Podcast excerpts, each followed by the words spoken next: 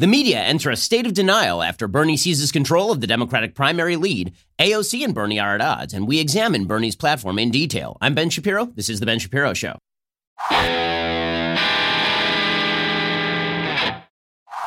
Today's show is sponsored by ExpressVPN. Don't let others track what you do. Keep yourself safe at expressvpn.com slash Ben. We're going to get to everything Bernie related in a moment, and there will be a lot to talk about with regard to Bernie Sanders. I do have to note that President Trump now seems to see Michael Bloomberg as his chief rival for the presidency. The reason I say this is because Trump is focusing a lot on Michael Bloomberg on his Twitter feed. Now, maybe that's because Bloomberg is under Trump's skin and Trump is under Bloomberg's skin. The way that Trump is going after Michael Bloomberg is by calling him short. Now, as somebody who is familiar with this particular tactic, I will say I do find it kind of obnoxious because honestly, like, so what? Like, seriously, so what? But this is President Trump's favorite thing to do. Apparently, it does get under Michael Bloomberg's skin. Maggie Haberman of the New York Times reported that actually Michael Bloomberg, believe it or not, lied on his driver's license at one point about his own height, which is never a particularly good look. But President Trump, yesterday, he tweeted out, Mini Mike Bloomberg is a loser who has money but can't debate and has zero presence, you will see.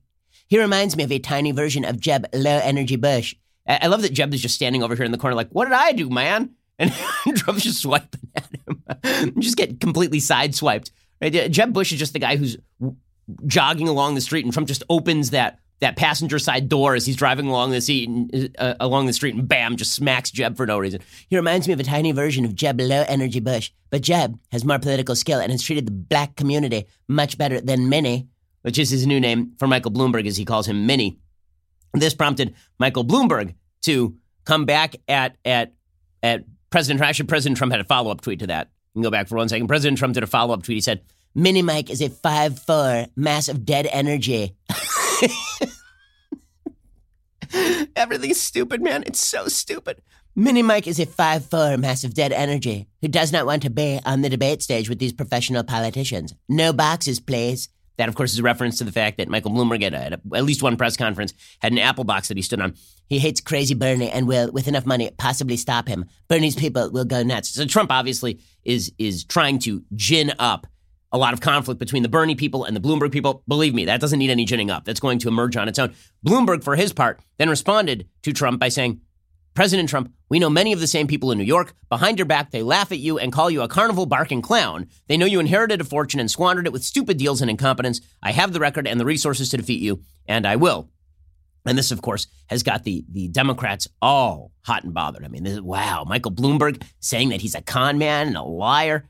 Yeah, yeah, yeah. Okay, all of this is childish crap, obviously, but Trump does see Bloomberg as sort of his lead rival at the moment and the fact that he is, uh, and the fact that, that Bloomberg is willing to spend as much money as it takes in order to do some damage is is something that has the Trump team at least awake nights. Okay, in a second, we're going to get to everything Bernie Sanders related because there is some Bernie Sanders news.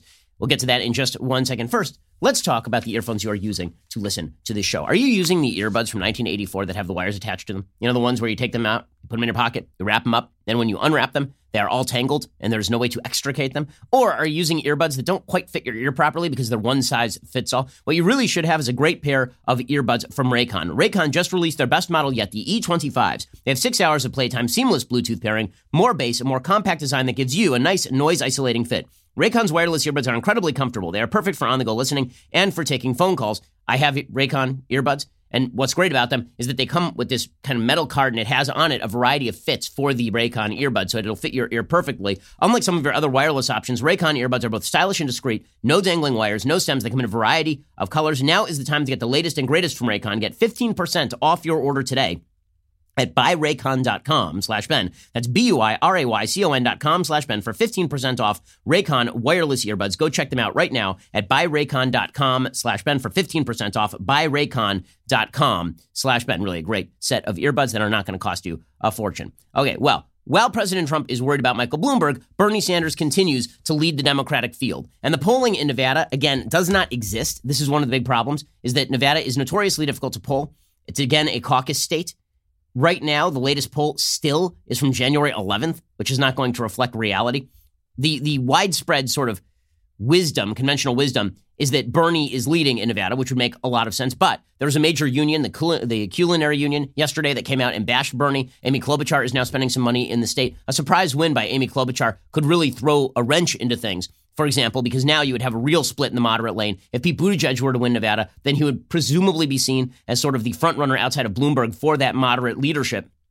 In the national polling average, however, Bernie Sanders has now pulled ahead. So Bernie is about, in the betting odds, a 41% favorite in the betting odds. Michael Bloomberg is standing at, at second at 28.6, Buttigieg at 15.1, and Biden has fallen all the way down into single digits in the betting markets at 9.2%. Over at 538 to give you the update over there on their estimates for who is going to take the nomination. Right now, Bernie has about a one in three shot of winning the nomination. I guess they, they just updated this. So a two in five shot, about a 38% chance of winning the nomination. Second, no one.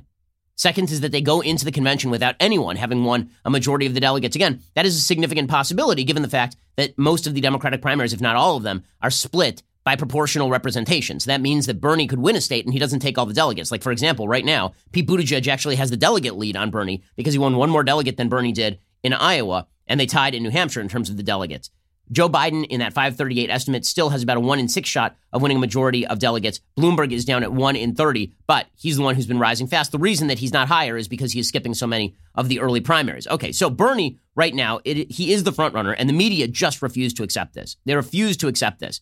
I mean, Joe Biden is basically admitting this at this point, right? Joe Biden is now having to campaign on, guys, I'm over here. I'm not dead. Not dead, guys. Like, I'm not dead. Please. Like, please don't leave me here. Please, guys. Please don't leave me. Here's Joe Biden's new ad. No one said the road would be easy. Well, actually, you kind of said the road would be easy. Like that was sort of the widespread impression is that the road would be easy. And as it turns out, um, people realized that you were not an alive human. We have a tremendous opportunity to take the next great step forward. We don't feel no ways tired. We've come too far from where we started. Nobody told me the road would be easy, and I don't believe he brought me this far to stop now. If you don't like what's going on in this country, you only have one thing to do work. Together we can and will win.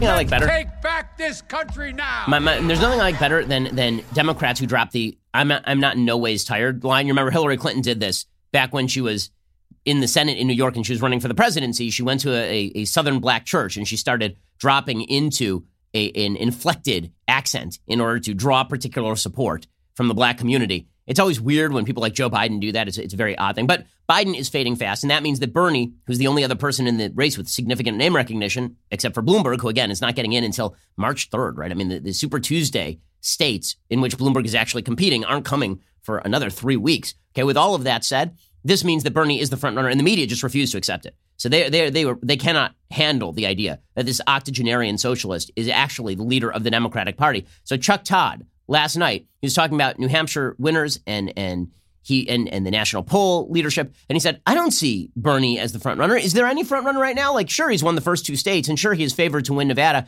and sure, he's polling second in South Carolina and has the most money, and sure, he has the national poll lead. But is he really the front runner, or do we just have no front runner? Some wishful thinking here from Chuck Todd. I don't know why some people, I feel like the only people that are going out on the limb and calling Bernie Sanders a frontrunner, they have other reasons to call him frontrunner. Feels like there's no frontrunner right now. One person leads delegates, one person um, has a lock on a chunk of the party. Well, we don't know where this goes. Is he the front runner? He does. He's certainly not getting the press of a front runner. And and the problem is, the, the I, I, I, don't understand how Bernie is considered a front runner. This is a guy that had more you know, more people showed up to the polls highest turnout ever, and his percentage went down that up. Okay, but he's still the front runner. I mean, like, what else are you going to call him? He's won the only two primaries that have taken place so far. He's going to win the third. He may win the fourth, and he is going to have the delegate lead. He already has the popular vote lead. Of course, he's the front runner. Just because Chuck Todd doesn't like it doesn't mean that he's not the front runner. He clearly is. Jim Messina, a former Obama campaign guy, Jim Messina did the same thing. He says, you know, eh, it's so funny to watch the left scurry for who's the big winner from New Hampshire. Obviously, Bernie is the big winner from New Hampshire, right? There are other people who are making moves. Klobuchar moved up. Buttigieg got a bump from Iowa. But the big winner is the guy who won. I mean, can we be real about this for a second? The guy who won would be the big winner. But here's Jim Messina saying, well, maybe the big winner is Michael Bloomberg. Maybe the big winner. Okay, Michael Bloomberg did have a good night in New Hampshire because the more confused the race is, the more the guy with all the cash standing in the background matters a lot. He, again, is rising in the national polling data. But with that said, it's pretty obvious that the big winner from Iowa, New Hampshire would be the guy who actually won the caucuses and then won the primary. Here's Jim Messina trying to deny reality. The second number that I think people need to watch is, you know, over 55% of voters voted for a moderate candidate. They said the most important issue is who can beat Donald Trump. And that, if you're looking at that number, the big number, the big winner last night could be Mayor Bloomberg as he gets ready for Battleship Bloomberg and this unbelievable spending that's about to come our way. He's sitting back here ready to make a case that he's the best candidate.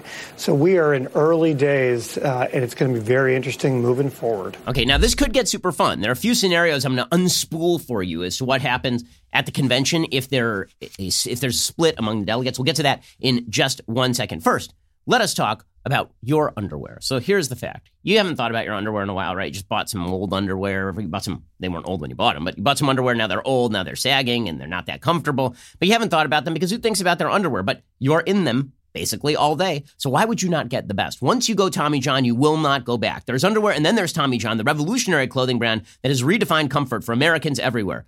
To put it simply, Tommy John is all about fabric fit and function. Tommy John obsesses over every little detail and stitch using proprietary fabrics that perform like nothing you have ever worn before. As a result, Tommy John's men's and women's underwear sport a no wedgie guarantee, comfortable stay put waistbands, a range of fabrics that are luxuriously soft, feather light, moisture wicking, breathable, and designed to move with you, not against you. That means no bunching and no riding up. Tommy John is so confident in their underwear that if you don't love your first pair, you can get a full refund with their best pair you'll ever wear or its free guarantee. You can also find them in over 1,200 retail locations across the country, including Nordstrom stores nationwide. Tommy no adjustment needed. They're great for men. They're great for women. My wife has Tommy John. She loves Tommy John products. Hurry to TommyJohn.com slash Ben right now for 20% off your first order. They grace this incredible tuchus right now. Go check them out right now. TommyJohn.com slash Ben for 20% off. TommyJohn.com slash Ben. This is America's ass. Alrighty. So in just one second, let's so let's get get to these scenarios unspooling in the in the Democratic primary. So as I say, it is quite possible that no one goes into the convention with a majority of the delegates. In fact, right now,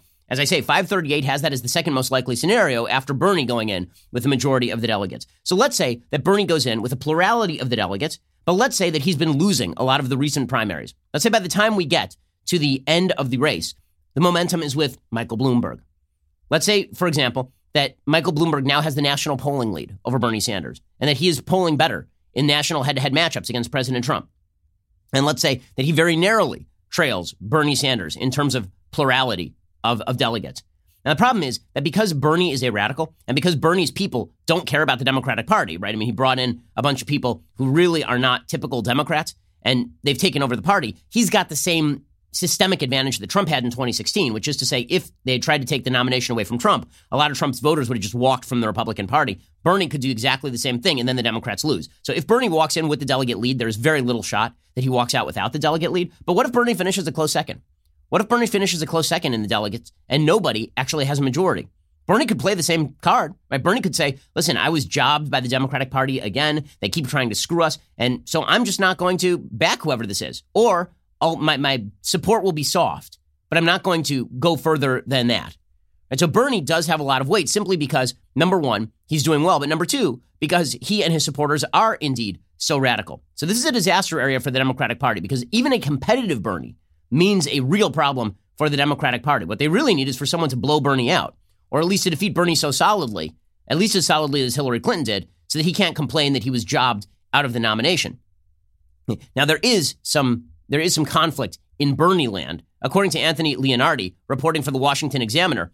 Vermont Senator Bernie Sanders and the leader of the squad are reportedly not seeing eye to eye on the campaign trail. New York Representative AOC is reportedly frustrating the Sanders campaign during her appearances at the Socialist campaign rallies. While Sanders was occupied in the Senate during the impeachment trial of Trump, AOC subbed in for him. However, she did not mention the candidate by name during a January rally, though she endorsed him last October. So she's going around doing the I'm AOC and I'm special routine, and she completely forgets that Bernie is, is apparently part of this whole thing, like sponsoring her to be on the campaign trail.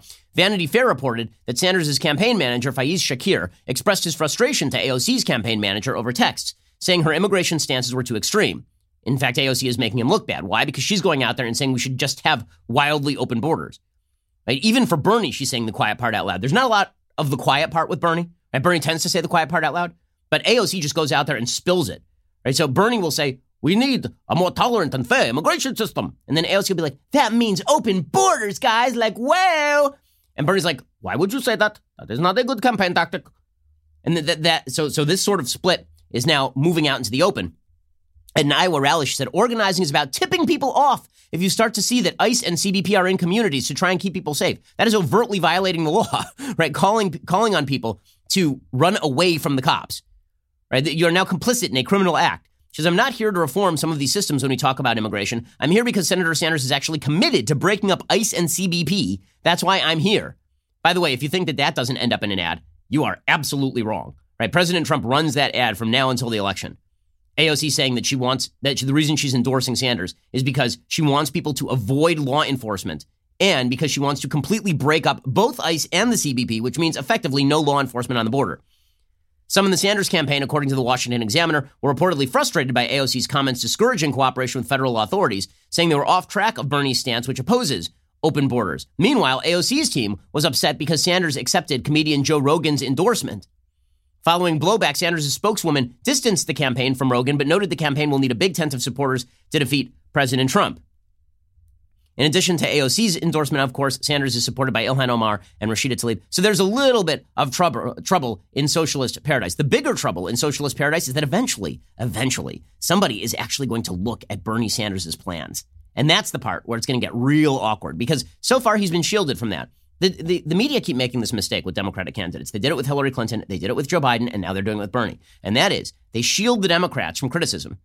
They don't do investigative, like basic investigative tactics. They don't ask basic investigative questions of these candidates. They go after Republicans hammer and tongs. But when it comes to Democrats, when it comes to Hillary, Hillary was off limits. And then when Trump hits her with the kitchen sink, it's like, oh my God, where did that come from? And the American public are made aware of new information.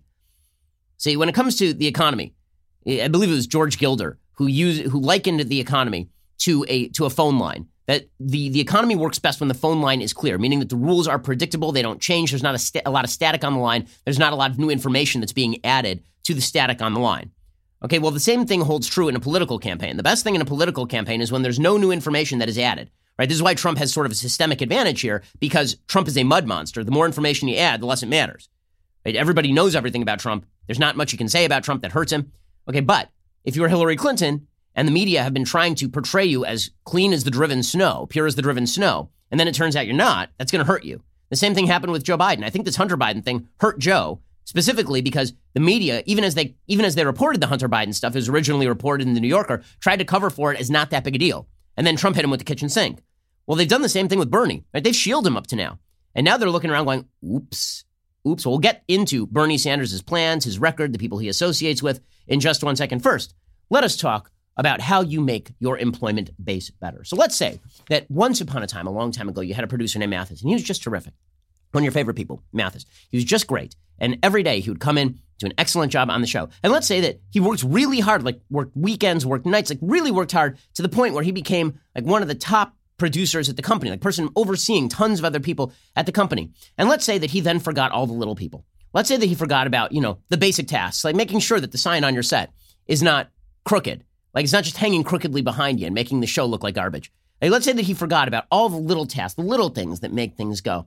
Well, you might think to yourself, well, maybe I need something different. And that's when you check out ziprecruiter.com. By using ZipRecruiter's screening, screening questions to filter candidates, you can find it easy to focus on the best candidates. In fact, after you post your job on ZipRecruiter, you will find that you are getting qualified applicants incredibly quickly. With results like that, it's no wonder four out of five employers who post on ZipRecruiter get a quality candidate within the very first day. See why ZipRecruiter is effective for businesses of all sizes. Try ZipRecruiter for free at our web address, ziprecruiter.com slash dailywire. That's ziprecruiter.com slash D-A-I-L-Y-W-I-R-E. ZipRecruiter is indeed the smartest way to hire. And don't worry, Mathis's job isn't in danger. I wouldn't fire him just in time for his wedding. But if I were to do so, I would go check out ziprecruiter.com slash dailywire and make the magic happen for all of us at the Daily Wire and make sure that we don't forget the little people. Alrighty, so the the Bernie Sanders platform is the real story here. And again, the media have made a big boo boo, and now they are in emergency mode. They're like, oh, maybe we should have talked about the fact that Bernie is an octogenarian socialist loon bag. Maybe we should have talked about all of that. Yeah, it's a little late now, guys, because now the only person who's going to talk about it is Donald Trump in the general election, and it's going to hurt.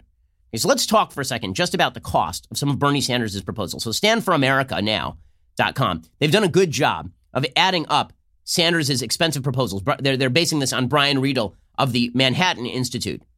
Riedl found that in total, Bernie Sanders is proposing $97.5 trillion of new spending in the next 10 years alone. In the next 10 years alone. So let's think about this. In the next 10 years, we've been spending about $4 trillion a year. The United States government will spend probably on the order of $40 trillion. Bernie Sanders is talking about tripling the budget, not doubling the budget, tripling the budget. He's talking about adding another $100 trillion to that spend. Okay, that's not incorporating the current spend. It's an additional $97.5 trillion. That means $137.5 trillion spent by the federal government as opposed to $40 trillion spent by the federal government. Where does all this come from? Well, according to Brian Riedl, his Medicare for All plan, you know, people keep ballparking this thing at $32 trillion. First of all, there has never yet been a government program that has come anywhere close to the ballpark figure originally put out for it.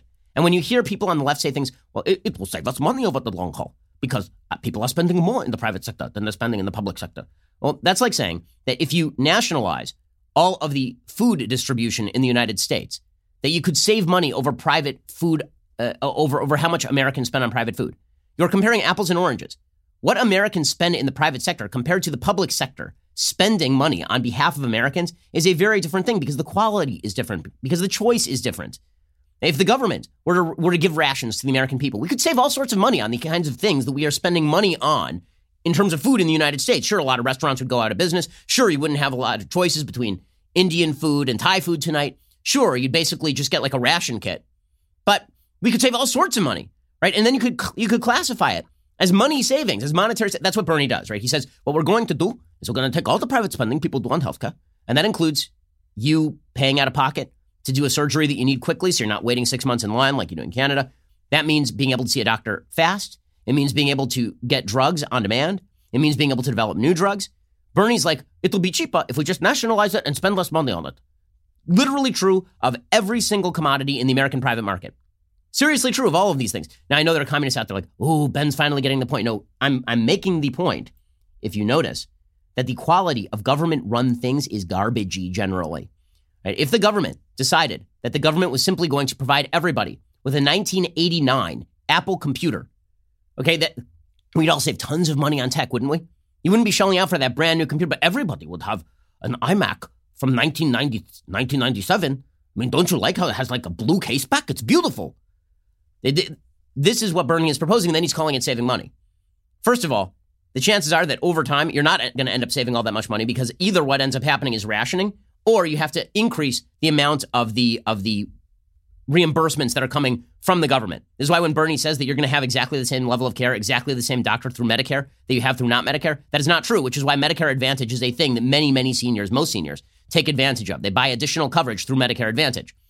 Okay, so Medicare for all, when he says it's going to cost $32 trillion over the next 10 years, it ain't. It's going to cost 40, says Brian Riedl. His climate plan, $16.3 trillion guarantee a full time government job, right? This is one of his things that has been glossed over. He wants a full time federal jobs program, a full time federal jobs program. Okay, so if you lose your job, the government will just hire you straight out. That would cost about $30 trillion.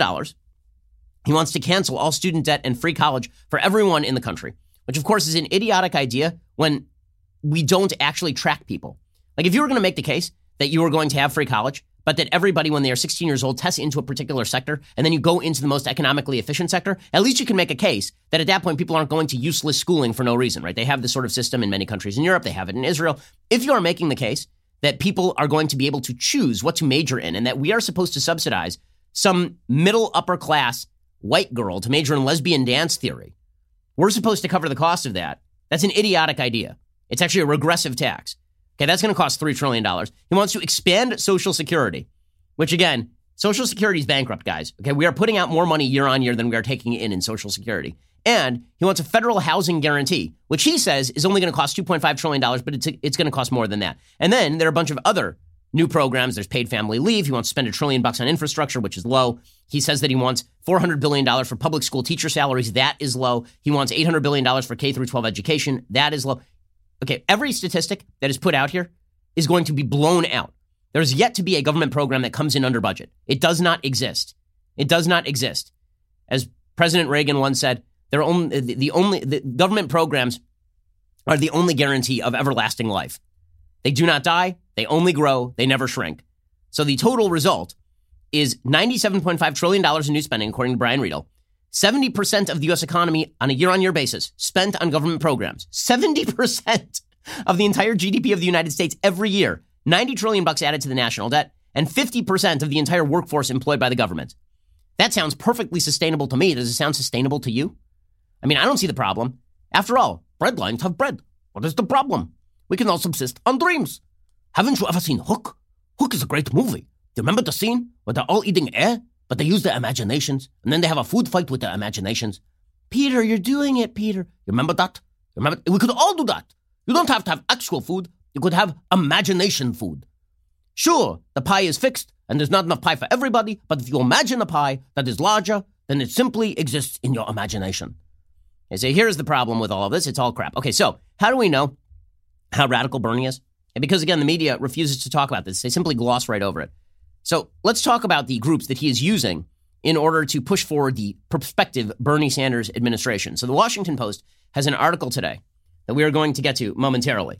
We'll get to that in just one second. First, let us talk about something awkward. Okay, what is that awkward thing? That awkward thing is erectile dysfunction. Yeah, that's something awkward to talk about. But if you are going to get it taken care of, and you should, the people you need to go to are the people over at Roman.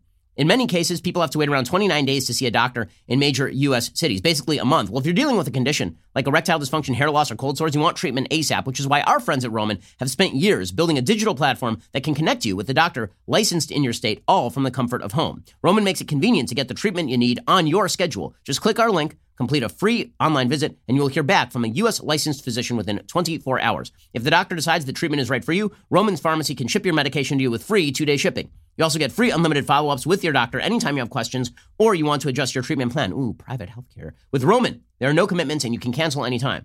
It's not fun dealing with certain medical issues, but they are medical issues and you should deal with them. Otherwise, they're not going to go away on their own. So if you're struggling with ED or hair loss or cold sores or other issues, go to getroman.com slash Ben for a free online visit and free two-day shipping. That's getroman.com slash Ben for a free online visit, free two-day shipping, G-E-T-R-O-M-A-N dot com slash Ben. Getroman.com slash Ben for a free online visit, free two-day shipping. You got a medical problem, go get it taken care of. Do it right now. Getroman.com slash Ben. Okay, so back to Bernie Sanders and the people who are staffing up the potential Bernie Sanders administration. So there is a there is a an article in the Washington Post that is titled "As Bernie Sanders Ascends, His Potential White House Approach to the Economy Comes into Focus." So here's what it says. Interviews with more than a dozen internal and external advisors reveal how his campaign team is squarely focusing on locking up the Democratic primary, but his success had led others to try to gauge what might be next. Many of them spoke on the condition of anonymity because the process remains so fluid and many decisions have not been made. Some parts of Sanders' policy agenda remain unchanged from 2016. Advisors say his Medicare for All and $15 an hour minimum wage would probably top his list of first priorities. He has expanded his 2016 agenda by adding policies such as the Green New Deal, a housing guarantee for all Americans, the elimination of all student debt held in the country, and an aggressive wealth tax on multimillionaires and billionaires. Critics say it's unclear whether Sanders' team is up to the daunting legislative and policy challenges ahead, while supporters see a major asset in their rejection of traditional Democratic channels and policy priorities. Sanders has hired three former aides to Harry Reid, who had a knack for holding the line during public debates while also cutting deals with Republicans at opportune times. But Sanders has retained longtime advisors in key roles.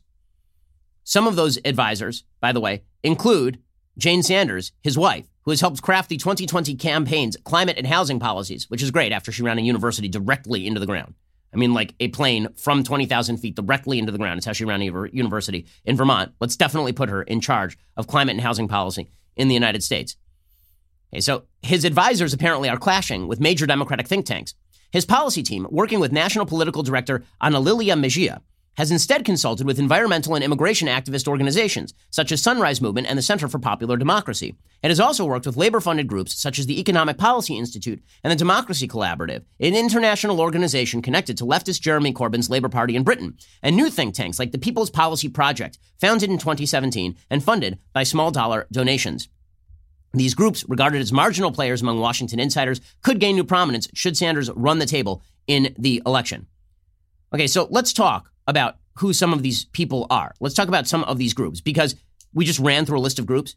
And when you group them all together, it just sounds like, oh, people who are sort of outside the box. Let's talk about who these groups are. So let us begin with the Sunrise Movement, right? It is mentioned here that he is consulting with environmental and activist organizations like the Sunrise Movement. So who exactly are the Sunrise Movement?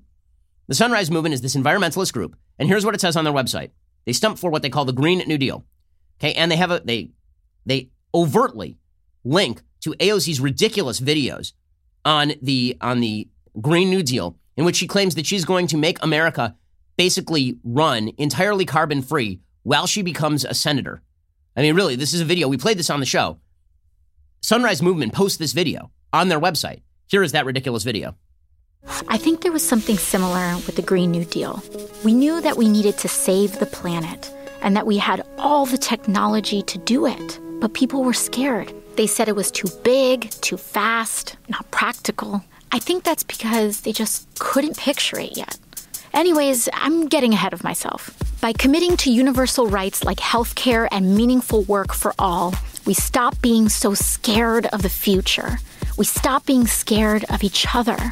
And we found our shared purpose. I mean, this is insanity, right? The, the, her Green New Deal is basically free crap for everyone, up to and including health, uh, free health care for everybody, free college tuition for everybody, free housing for everybody. It's all because we're scared, guys. You're doing it, Peter. Imagine. We were just so scared. It was fear. It wasn't like the realities of reality. It was fear that stopped it. So, so the Sunrise Movement post this, and they post this. And here's what they say The Green New Deal is a 10 year plan to mobilize every aspect of American society to 100% clean and renewable energy by 2030 a guaranteed living wage job for anyone who needs one, and a just transition for both workers and frontline communities. So, government full government employment program, and we are going to be completely carbon free by 2030. If you believe this, boy, do I have a bridge to sell you. I mean, my goodness. Entirely carbon free in 10 years?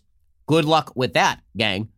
And by the way, who are, who are the Sunrise Movement? They're the same people who are taking children and put them in Dianne Feinstein's office. Even Dianne Feinstein who is very far to the left. She's been my senator nearly my entire life here in California. I'm not a fan. But the one time I became a fan of Dianne Feinstein was during this little exchange where the Sunrise Movement, these obnoxious human beings, brought in a bunch of children and had the children try to scold Dianne Feinstein, which resulted in Dianne Feinstein being like, You can't vote. Shut up, kid. The government is supposed to be for the people and by the people and all You know for the what's interesting about this group is I've been doing this for 30 years. I know what I'm doing. You come in here and you say it has to be my way or the highway. I don't respond to that.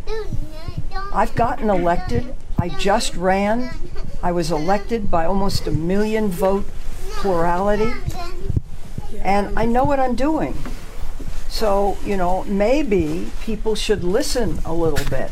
The Sunrise Movement is so ridiculous that even Dianne Feinstein, who's as far to the left as it's possible to be in Congress, even Dianne Feinstein is like, you guys are you guys are a joke. Okay, so that's one of the groups that Bernie Sanders is counting on. Another of the groups that Bernie Sanders is counting on is the so-called Center for Popular Democracy. So if you look at their website, they have a list of their values. Some of their values include, quote, we will only be free when we dismantle the criminal justice system that steals childhood, murders black and brown people, and locks up people for being poor.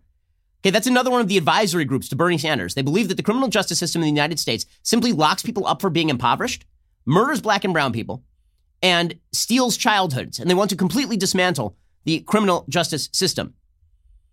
They, they want every person who is formerly incarcerated to vote. They want a nation that, quote unquote, promotes peace and harmony around the world. And we will only be free when the U.S. government ceases to instigate violence in other countries. Right? So they, so they want, they, they, they believe that the United States is the great instigator of violence. They, they say, together we will dream, together we will resist, together we will rise. Okay, so another radical group. And then the, it turns out that this, this Center for Popular Democracy, the Center for Popular Democracy, is, is also associated pretty closely with this guy named Gar Alperovitz. So Gar Alperovitz, I'm trying to remember which of these groups he is associated with. Gar Alperovitz has become sort of famous as the this post-capitalist guy. He was one of the founders of one of the groups that that um, the, the Democracy Collaborative. That's correct. He, he, was with the Democracy Collaborative. So that's another one of these groups that gets named in this Bernie Sanders article. It gets name checked, the Democracy Collaborative. Gal Alperovitz is like a post-capitalist thinker, meaning that he is openly in favor of socialism, and by socialism, he really means nationalization. Right? He, he's pretty clear about this. He, he says that it's kind of unpalatable to talk about nationalization of resources, but effectively we should municipalize resources. We should just have the government take over industries. He had an article in the in the Nation called "Socialism is Closer Than You Think," and here's what he writes: At the core of the traditional socialist argument has always been the judgment that democratic ownership of the nation's wealth, and especially what Marx called the means of production, is essential. The question of ownership, however, has rarely been mentioned in conventional political debate. The traditional socialist idea of nationalized industry is beyond the pale, and the vast majority of progressives have so far avoided discussing alternatives to the statist socialist model. So he doesn't actually reject the idea of nationalizing the means of production, of government ownership of the means of production. Instead, he actually chastises Bernie Sanders for not being socialist enough in the nation. This guy, uh, this Gal Alperovitz fellow, who, by the way, also is the leader of the Democracy Collaborative, which is one of the groups that Bernie is consulting. In this article for The Nation, written just a couple of years ago, Alperovitz says, despite his self-definition as a democratic socialist, Sanders has offered what is essentially a strong liberal or, liberal or social democratic program of progressive taxation, financial regulation, single-payer health care, increased social security and income support programs, and environmental regulations. Sanders explicitly disavowed government ownership of businesses in his major theme-setting speech at Georgetown University last November. At the same time, says Alperovitz, new resources have become available to support the construction of a serious alternative system one that is socialist in content and vision, but also highly democratic and accountable in structure. Okay, now here's the problem. Once you suggest that people get to vote on how industry is run, it is not actually being run along the lines of the free market. Now you are just talking about the government cramming down its own vision of how businesses should be run on business. So you don't actually end up with a free market. So, in fact, it's not democratic because the basis of democracy is rights, and you're saying that there are no rights. There is just what the what the what the majority wants. So Alperovitz recommends as a as an alternative to state-run systems what he calls worker-owned cooperatives, neighborhood land trusts, and municipal corpor- corporations, all democratizing ownership in one way or another, doing so in decentralized rather than statist fashion. But if it's done without the help of government, then that is not socialism. That is just a bunch of people getting together and founding a company together, right? When Facebook was founded, everybody who started Facebook got a share of the stock. That amounted to like $23 billion when Facebook went public for people who started the company. Is there anybody on the socialist left who calls Facebook a cooperative or would have called Facebook a cooperative? If you're operating in a free market situation through sheer power of consent, that is no longer communism or socialism. Socialism has to involve a state compelled or state sponsored component. Otherwise, it is not the workers in charge of the means of production. It is just they're they're capitalists now. If you are an owner, if you own stock, socialists will call you a capitalist. If you own stock in a company where you work, are you a socialist or are you a cap- are you a worker? Are you labor or are you capital? In fact, the, the, that sort of division doesn't make any sense in that context, right? I, I work for Daily Wire. I am also a stock owner in Daily Wire. Does that mean that I am a worker or does that mean that I am a capitalist? The only way to tell, presumably, is if not everybody owns stock in the company, and then you can make a stark division at that point.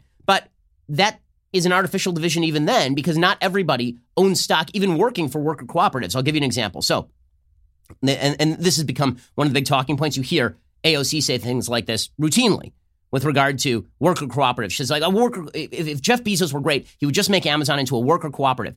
Amazon is a publicly traded company. If you want to own a piece of Amazon, you can do so right now. Right now. You can go over to, to the stock exchange and you can buy a piece of Amazon. Okay, but just because you didn't go over and do that does not mean that Amazon is solely for the benefit of the of the capitalists at the top. Everybody who owns stock is presumably a capitalist. And all of the workers who, by the way, earn a salary, which means they're making more money off, off of working at Amazon, presumably, than most stockholders in Amazon. Those people are earning money too. A salary is a piece of the money you earn from the company. That is what it is. In any case, we'll get into this in a second. The point that I'm making is that without government subsidies, you're not talking actually about socialism. What you're actually talking about is just a bunch of people who get together and form a company. In many cases, you just call this an LLC. We'll get to that in one second. First, last week I told you about this awesome podcast, The Cold War, what we saw over the weekend. This podcast reached number one in history podcast, number five on all of Apple Podcasts. So now you know it's not just me saying it, it really is great. The story is well told, the setting is brilliantly descriptive. It's a great listen. It'll take you through uh, major events like the Berlin airlift, the Korean War, the Cuban Missile Crisis, the space race. These milestones are tied together to give you a sense of the big picture, the apocalypse that never happened. They've already released a couple episodes of this 12-part series, so you have something to catch up on. Head on over to dailywire.com slash Cold War, and you can start listening to this incredibly important story. It's really superbly told, especially I mean, we're talking about collectivization versus free markets, individual rights versus the collective. Okay, that was the battle of the Cold War, and we should not forget it. Go check it out right now at dailywire.com slash Cold War. Also go check out our Daily Wire app. Also subscribe today over at dailywire.com. We're the largest, fastest growing conservative podcast and radio show in the nation.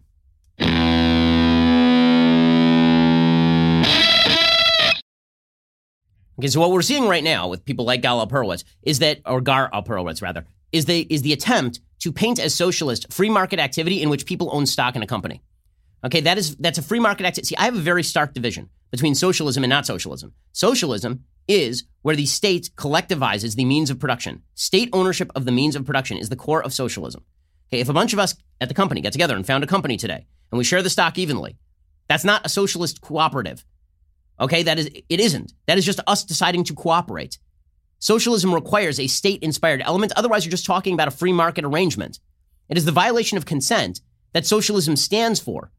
If, if violation of consent were not required, I have no problem with any of this. Nobody, you can't find a capitalist who would have a problem with a joint stock ownership company. Nobody has a problem with that on the right. So if you're if you're declaring socialism in opposition to X, then you have to find what the X is. If I don't oppose it, I can promise you this: if I don't oppose it, it's very difficult to call it a form of socialism. Okay. In any case, the reason that I point this out is because these same people say, "Oh, well, worker cooperatives. These are true socialism. All true socialism has to be is worker cooperatives." Okay, let's take an example. Mondragon is the biggest worker co-op on planet Earth, right? It exists in Spain. It has like 80,000 employees and everybody in the company owns stock and then they vote on decisions together. There's only one problem. According to The Guardian, 2013, Mondragon is exposed to fierce competition from developing world competitors with lower labor costs. Its response has been to set up factories or buy companies in other parts of the world. There are now 94 subsidiaries producing goods from Vietnam to Chile, Morocco, and Russia. Workers at these are not co-op members. Fewer than half of Mondragon's workforce are members, meaning there are also raw blooded capitalists living off the labor of others. So, in other words, the rules of the market do not cease to apply when more people own stock. Publicly traded companies, lots of people own stock. Okay, this has been true for Mondragon for years. It operates basically like a free market corporation. It's just there are a bunch of people who own stock and they vote in the board elections, effectively speaking. And here's the problem with the, the idea of forcing down worker owned businesses. If you force down worker owned businesses, then why would I invest my own capital in a company where I don't have control over the decisions that are made about the use of that capital? Why would I do that? If you present to me a good business plan, then I will invest in that business plan regardless of who owns the means of production. But if you present me a bad business plan, and this is really what Bernie wants, this is what people on the left want. They want any bad business plan to be greenlit by the government, sponsored by taxpayers, and then subsidized by taxpayers if the thing starts to go south or restrictions placed on other companies. When they talk about worker co ops, what they really mean is government subsidized, sponsored, or mandated worker co ops. They do not mean through pure voluntarism. Okay, one final group in which the, w- that Bernie has been calling upon is the People's Policy Project.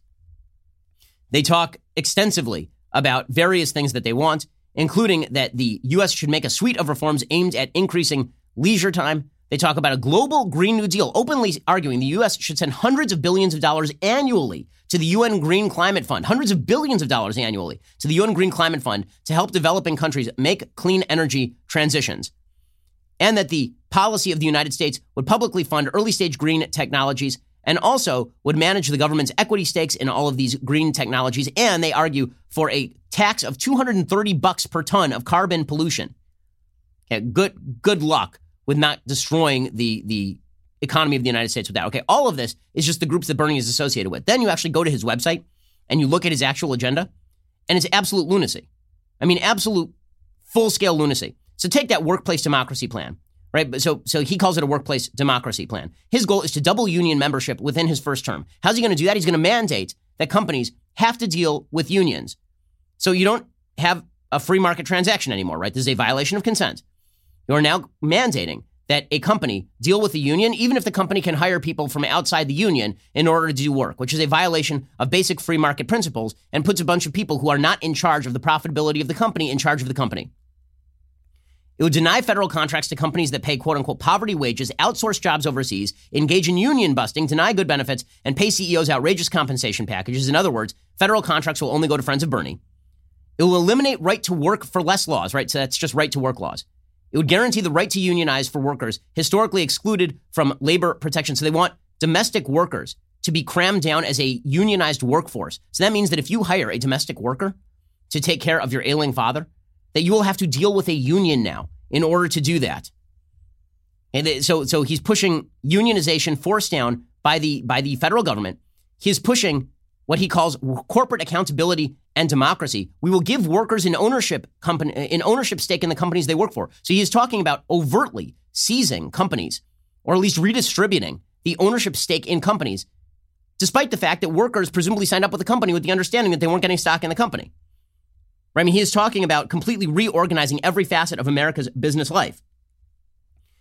He says while the corporate profits that presently go to a small number of ultra wealthy families are at or near all time high, wages as a percentage of our economy are at an all time low. And so he says the establishment tells us there's no alternative. The truth is we must develop new economic models to create jobs and increase wages and productivity across America. He says workers, basically companies should be forced to give ownership stakes in their companies and an equal say on corporate boards. Okay, so let's say Daily Wire. Again, I am a stock owner in Daily Wire. I'm one of the co-founders of the Daily Wire. Okay, now Bernie comes along. He says you have over 100 employees. This means that 50% of your board has to be comprised of people you employ, and you can't fire those people, presumably. Do you think that anyone is going to invest in a new business ever? Why would I do that?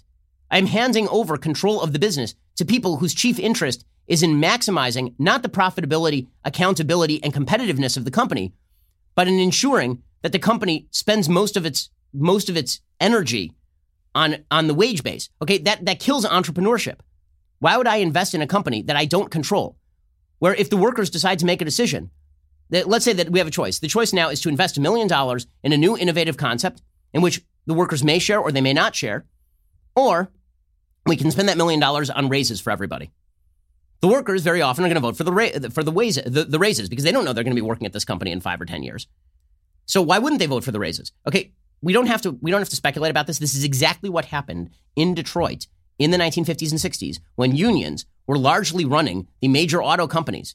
And then the minute the competition was available and the tariffs were lowered in the 1960s and 70s, the auto industry in the United States plummeted off a cliff. You know, when you place workers in opposition to capital, and then you suggest that the workers should control the capital, do you think anybody's ever going to invest in a company again in the United States? This is not how investment works. This is not how economics works. It violates basic forms of consent. Again, if workers want to get together and form their own company, they're perfectly free to do so. It is a free country. Okay, what Bernie is talking about is a complete reorganization crammed down by the federal government on nearly every business in America, or at least on any business that is sufficiently successful to have a given number of employees. And then there's Bernie's foreign policy. Right? Bernie's foreign policy is utter madness so he suggests that we are going to we are going to give over authority to the International Criminal Court so that we can have foreign countries judge American soldiers in war zones. American soldiers will no longer be subject to American law. They'll be subject to the vagaries of international law run from Brussels.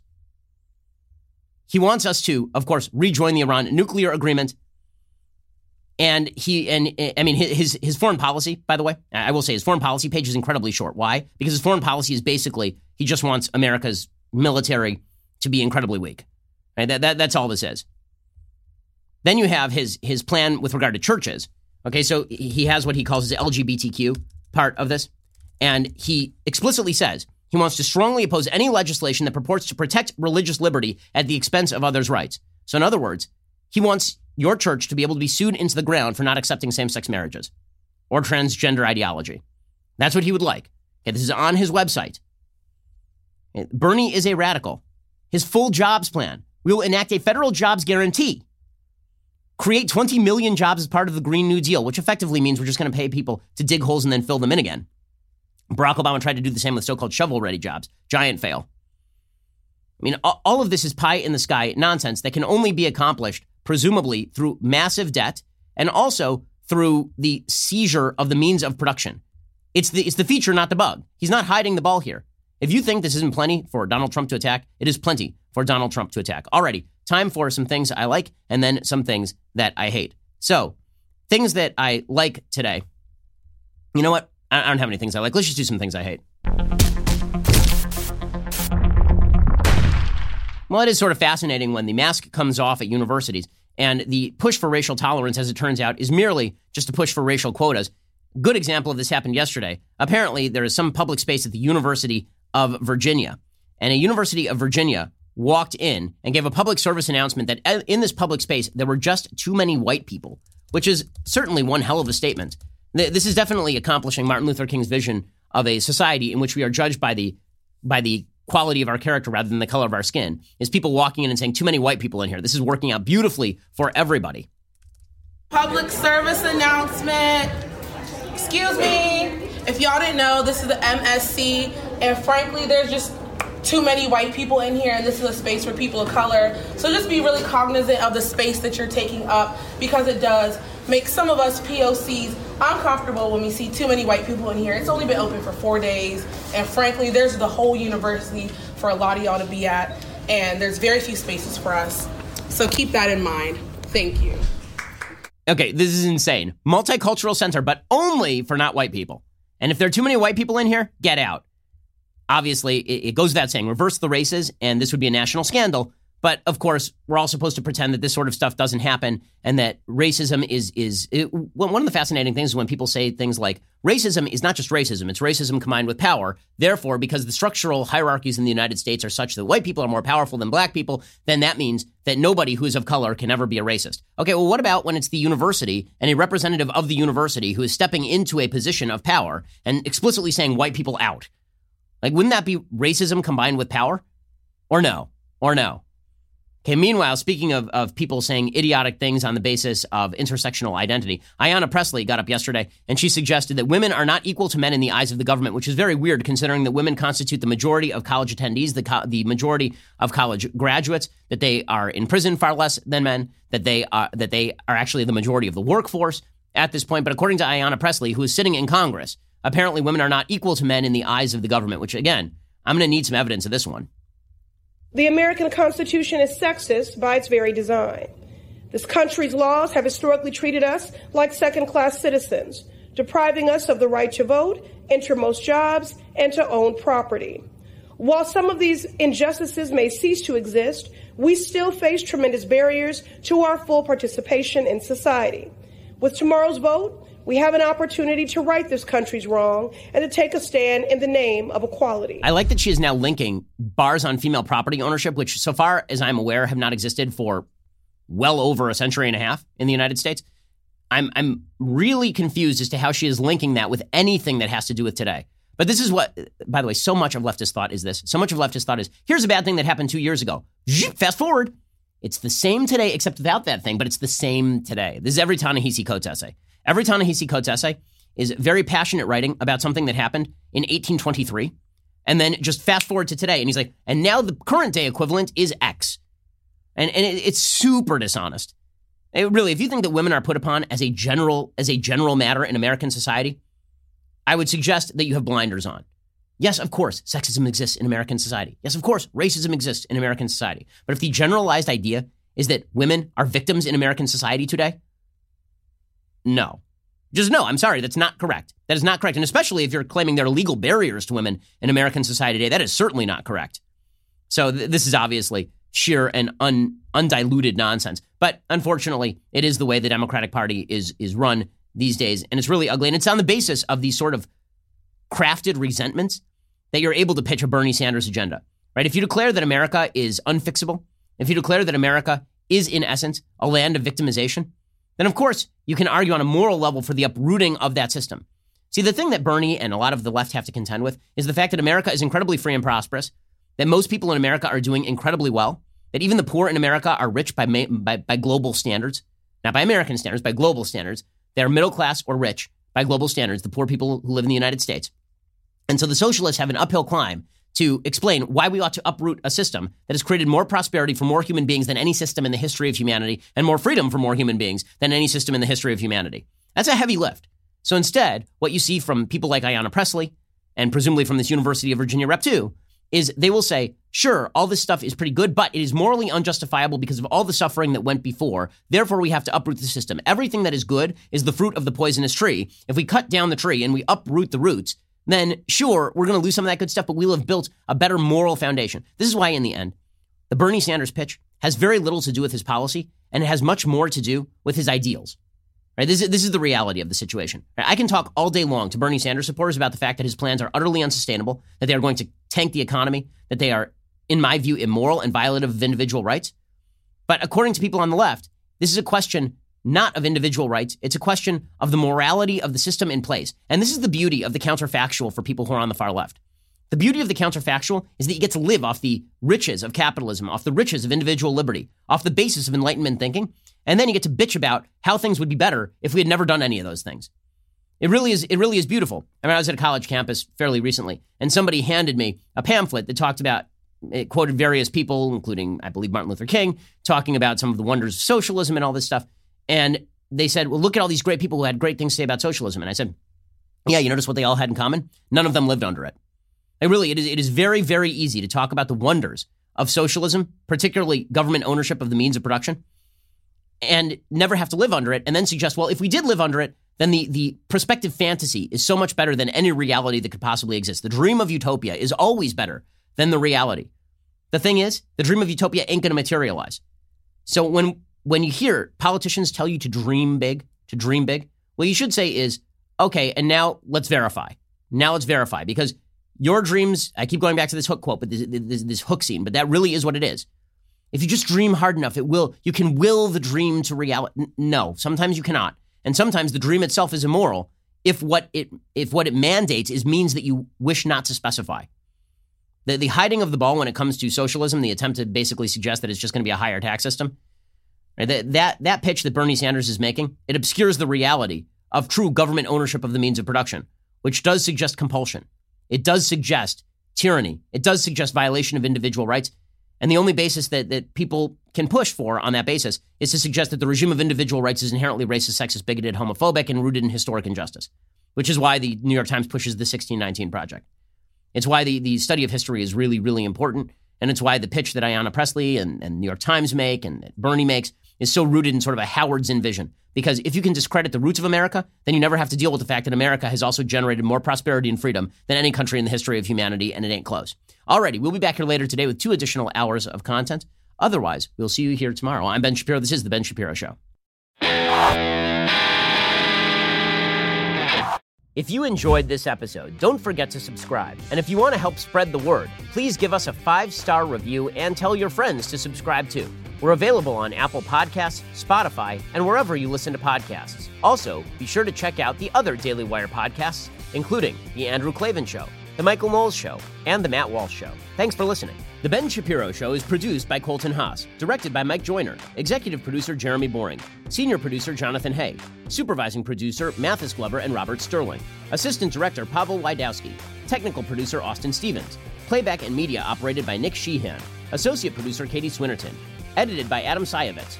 Audio is mixed by Mike Coromina. Hair and makeup is by Nika Geneva. The Ben Shapiro Show is a Daily Wire production. Copyright Daily Wire 2020. AOC's boyfriend goes viral for castigating his fellow white people as hopelessly racist. We will examine the dangers of toxic effeminacy. Then, squad member Ayanna Pressley whines on the floor of the House. Elizabeth Warren takes money from a broke student. And President Trump teaches us all a lesson when the media asks him what lessons he learned from impeachment. All that in the mailbag. Check it out on The Michael Knowles Show.